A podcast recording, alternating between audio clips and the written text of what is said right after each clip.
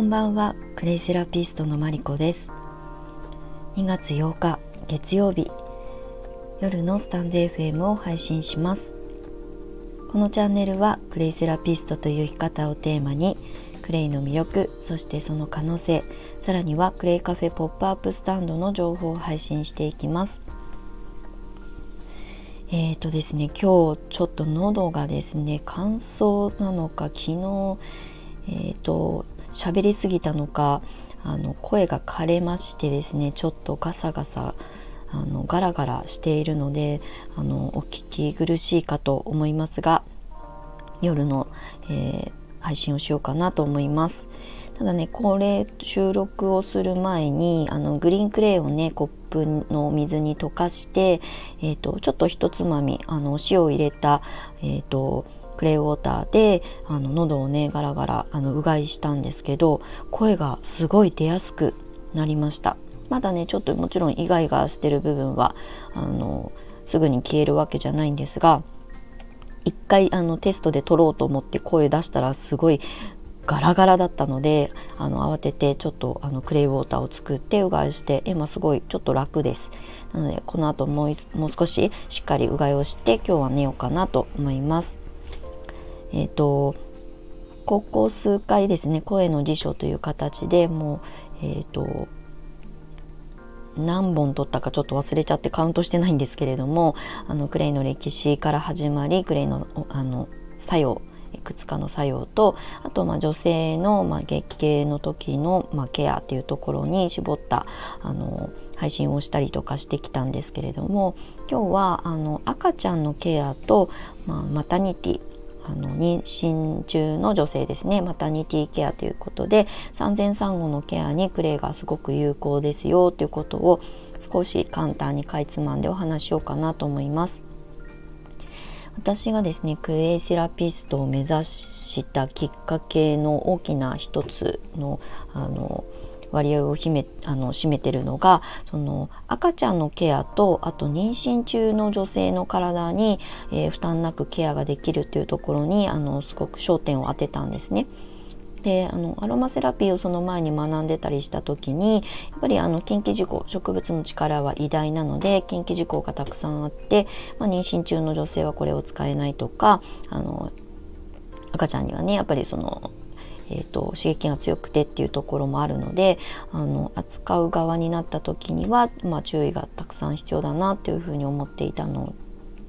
と,、えーとまあ、私がそれを提供する側になった時にっていうところを考えると,、えーと、私は自分であの楽しむだけにしておこうっていうふうに思って、まあ、その後にクレイセラピーに出会ってるんですけれどもその時にですねあの一番こう赤ちゃんっていうあのキーワードがすごくあの刺さって私は自分自身が出産の経験がないので実体験ではないんですけれども、まあ、今まであの6年前もう7年近く前になりますがサロンを開業して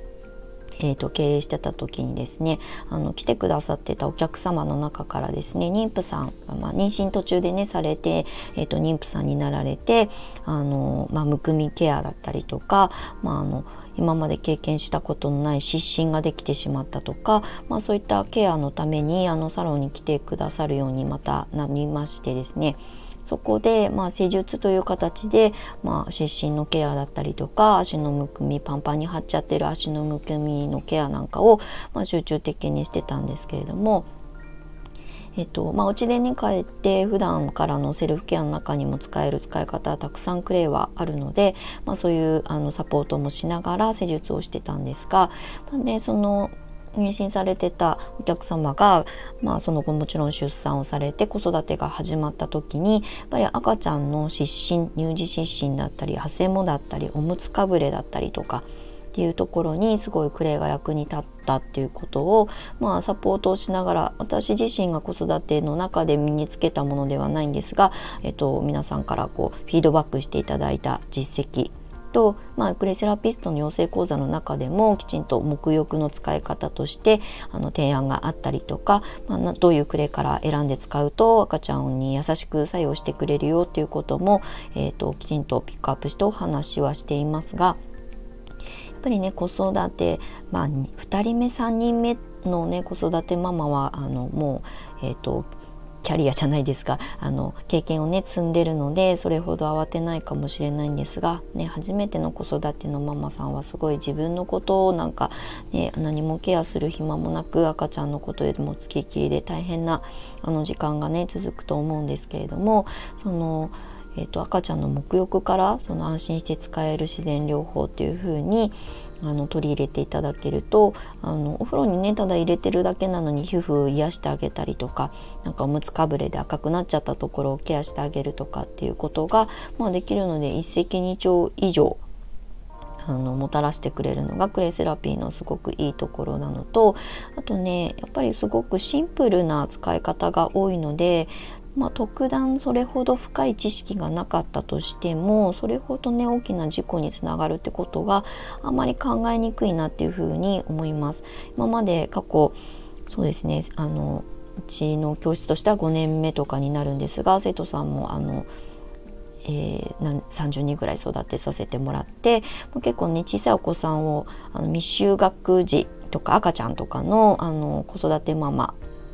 のあの生徒さんたちが結構多かったので、まあ、その講座の中でお伝えしながら、えーと、普段の、えーと、ベビーケアとか子供のキッズケアとかに使ってもらってこういうことが良かったよって本当にこういうふうに教科書に書いてあった以上にすごく効果があった、まあ、効果って言っちゃいけないんですが作用があったよっていうことをあのフィードバックしてもらえたりとかして、まあ、結構ね実績として積んできてはいるなっていうふうに思います。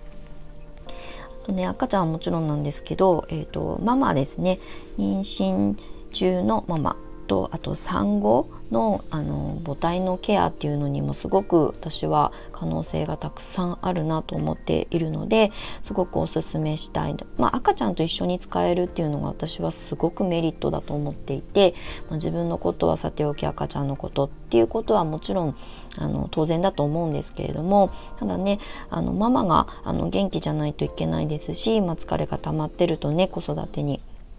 影響すると思うのでしっかりママのケアもしながら赤ちゃんのケアにも活かせるっていうのはすごく魅力的だなと思いました。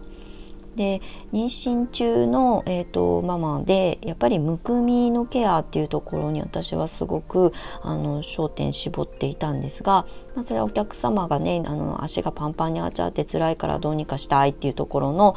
あのお悩み相談からあの始まったところなんですがあの中がね大きくなるとあまりこう施術みたいなことはしにくいと思うのであのご自宅でね簡単にできるフットバスのやり方なんかを、えーと、レクチャーさせてもらってあのあの貼るとかねそのむくむっていう状態をあまり放置しないようにこまめにご自宅であの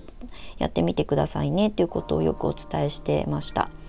でもちろんねあのお腹がすごく大きくなってきたらご主人とかご家族に助けてもらいつつあの全身浴だったりとかフットバスとかでまず簡単なケアから使っていただけるといいなと思ってずっとサポートをしていました。で実際、まあ、それで妊娠中のあの足のむくみのケアにすごい役に立ったっていうのですごい感動してくださって、まあ、結果ね出産後もあの赤ちゃんのケアにそのまま扱ってくださったりとか周りの妊婦さんとかあの子育てママとかを集めてねワークショップの主催をしてくれて、まあ、私を呼んで講師としてあの招いてくださったこともあるぐらいすごく体感されてた記憶が鮮明に今も残ってるんですがそういう妊娠中のママと出産後のママのケアっていうのもすごく大事かなと思います。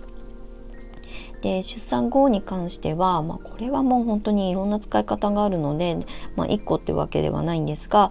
例えば、まあ、やっぱりこう疲れが溜まって、ね、ゆっくりこう熟睡できる時があまりないかもしれないんですができればねお風呂はしっかり使っていただいて、まあ、一日の疲れをあの癒すちろんねそれはワンオペだから無理よっていうこともあるかもしれないんですが行ける時にあのご自身のケアでママのケアに使ってもらえるといいなと思います。短い時間でもぐっすり眠れるとかあの睡眠の質が変わるっていうところもすごく重要かなと思います。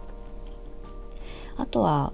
そうだな私の友人でやっぱりすごくあの辛かったからクレインが良かったよと教えてくれたのはやっぱ産後の、えーとえー、子宮周りのケアですねあのすごい痛いっていう状況の時にクレイをちょっと当てたりとかパウダーをパタパタ使ったりとかっていうケアでだいぶ助けられたよっていうのは言ってくれましたね。あと母乳でね育ててる方がまあほとんどだとは思うんですがその乳首をねあの赤ちゃんにこうガブってされてしまってこう出血してしまったりとかする時も赤ちゃんが口にあの含む場所なので変なものを塗れないわけですよね。そういう時にえーと、クレイの抗炎症作用とか鎮痛作用とかあの皮膚を再生させるっていう作用を持っているので、まあ、そういったことでクレイのパックペーストを塗ったりとか、まあ、こう当てておくっていう使い方もあるので、えーと、そういった形でケアをすればその後きれいに拭き取って赤ちゃんにね母乳がまた飲ませられるようになっても、まあ、口の中にあの微量あの入ったとしてもあの赤ちゃんの体にね支障があるということは考えにくいので、まあ、安心して使っていただけるんじゃないかなというふうに思います。あとは何だろうな、まあ、肩こりとかねなんかまあいろいろ妊婦さん私が、ね、妊娠経験がない出産経験がないとその母体においてどういうことがあのいろいろ症状として出るのかがまだリサーチ不足の部分もあるんですがえっ、ー、と相談をいただければあのこういう使い方ができるんじゃないかなっていうことはお伝えできるかなと思います。でまあ、私の周りでその出産後にやっぱりそのクレイを使って助けられたとか、まあ、子育てが進んでいく中で子供が大きくなってくると今度は子供たちと一緒に使う使い方をママが知っているとすごく子育て、まあ、スキンケアとかホームケアとして使う使い方あの怪我しちゃった時の応急処置なんかにもすごく役に立つのですごい喜んでくれてますね。なのであのママを助けるあの自然療法だと私は思っているのであの100%何でもこう万能だというものはこの世に存在私はしないと思っているのですがただやっぱり可能性はたくさん秘めているのでその一時ケアとしてあの選択するというのにはすごく私はいいんじゃないかなって今もやっぱり思っています。なのでこう自宅ご自宅のねあの薬箱の中代わりにクレイとか精油とかねそういった自然由来のものをどんどん取り入れて子育てをしていただけるような世の中になったらいいなっていうふうに今も思って伝え続けています。